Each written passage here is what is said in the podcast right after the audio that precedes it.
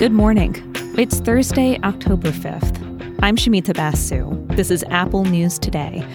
On today's show, the fight to identify tens of thousands of migrants who died at sea. How employers in Indiana won a battle to lower healthcare costs. And the beautiful Vermont town that's banning tourists.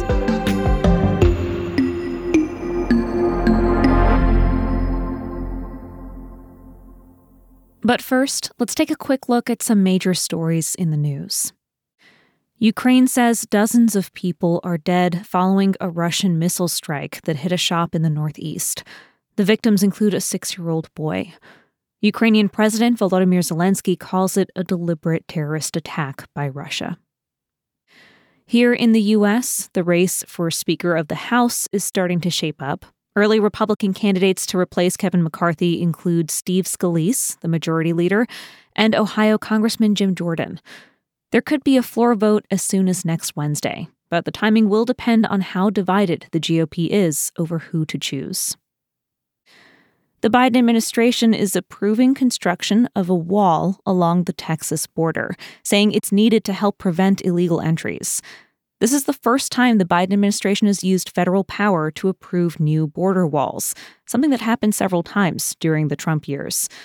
The latest move is a reversal of Biden's campaign pledge when he said there would be not another foot of wall constructed under his leadership.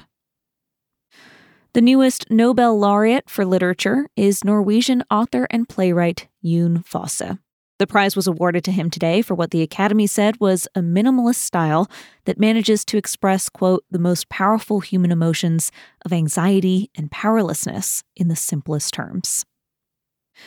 And in sports, the U.S. women's gymnastics team is on top again. Simone Biles led them to a record seventh consecutive team title at the World Championships in Belgium.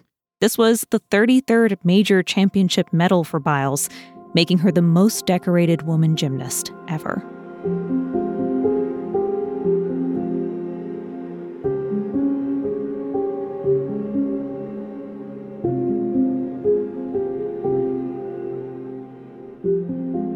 Over the last decade, the Mediterranean Sea has become a mass grave.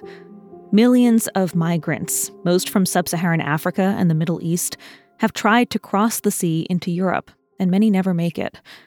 At least 28,000 migrants are missing and presumed dead. The true number is likely much higher. Only 13% of those bodies are ever recovered by European authorities, and the vast majority are never identified. Washington Post reporter Louisa Loveluck spent some time talking to the few experts who are trying to identify these lost lives and to the families of people who've gone missing at sea. When a person goes missing, it really is described as the wound that does not heal. It gnaws away at families. Ambiguous loss, this condition that they often suffer from, is linked to depression. It is linked to a host of medical health conditions. And so this does not end with a body in the sea. This has ramifications that continue for generations. European governments don't do much coordination to share information about migrant deaths and they provide little money to help recover bodies or identify the dead. Loveluck told us she spoke to a forensic pathologist whose lab at the University of Milan identifies migrant remains. She said the lab receives no state funding. Experts say the biggest reason why identification efforts are underfunded is the lack of political will. More often than not, the priority, certainly for European governments, is stopping migration. They put money into reinforcing detention centres to which migrants who are captured can be kept.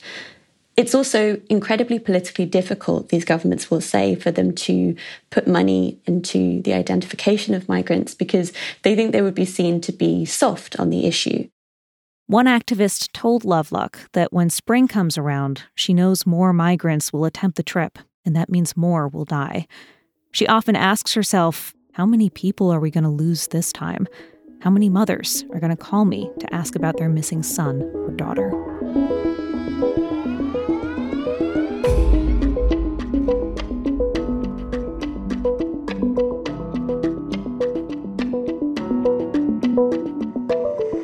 Now to State of the State. our ongoing series that looks at local issues and how they impact the people who live there. Today, we're going to Indiana, and the issue is skyrocketing healthcare costs for families and businesses. See, employee healthcare is one of the biggest expenses for American companies. It costs $22,000 on average to insure a family. Companies pay roughly $16,000 of that, employees pick up the rest. These prices have been steadily rising for years, and recently, companies in Indiana said they'd had enough. Wall Street Journal health insurance reporter Anna Wilde Mathews told us about the big numbers driving that. In Indiana and really sort of nationwide, employers are typically paying a lot more than the federal government pays through the Medicare program.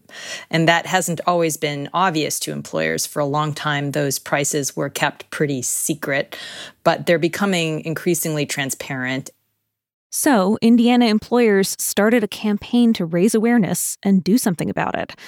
A coalition of employers bought ads criticizing high prices, which would appear on patients' phones when they visited hospitals.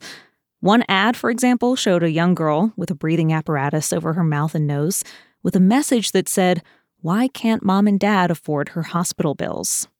They also hired trucks with billboards criticizing hospitals to circle the Indiana state capitol, and representatives from some of the biggest companies in the state testified to lawmakers.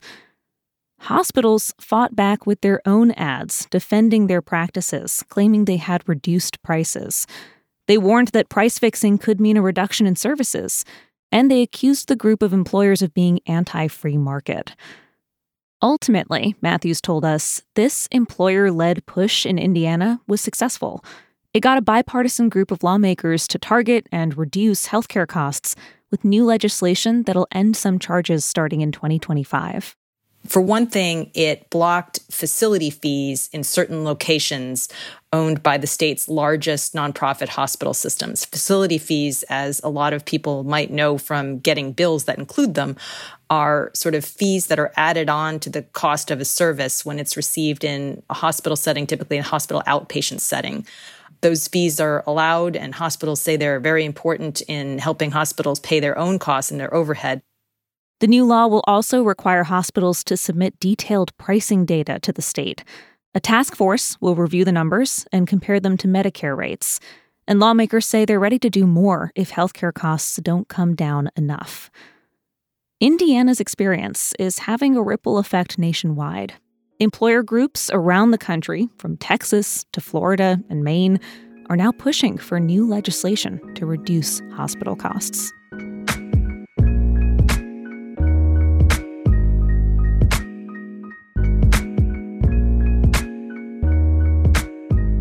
If you asked an AI image generator to come up with the best image of fall foliage, it would probably show you something that looks a lot like Sleepy Hollow Farm in Pomfret, Vermont. It's a real place, a 115 acre private property built in the late 1700s. It's got a classic red farmhouse, a barn, and at this time of year, really picturesque fall foliage. A little too picturesque, maybe. The town says it's being overrun by influencer tourists and is deciding to close roads to non residents. NBC News went to the town to see what all the fuss is about.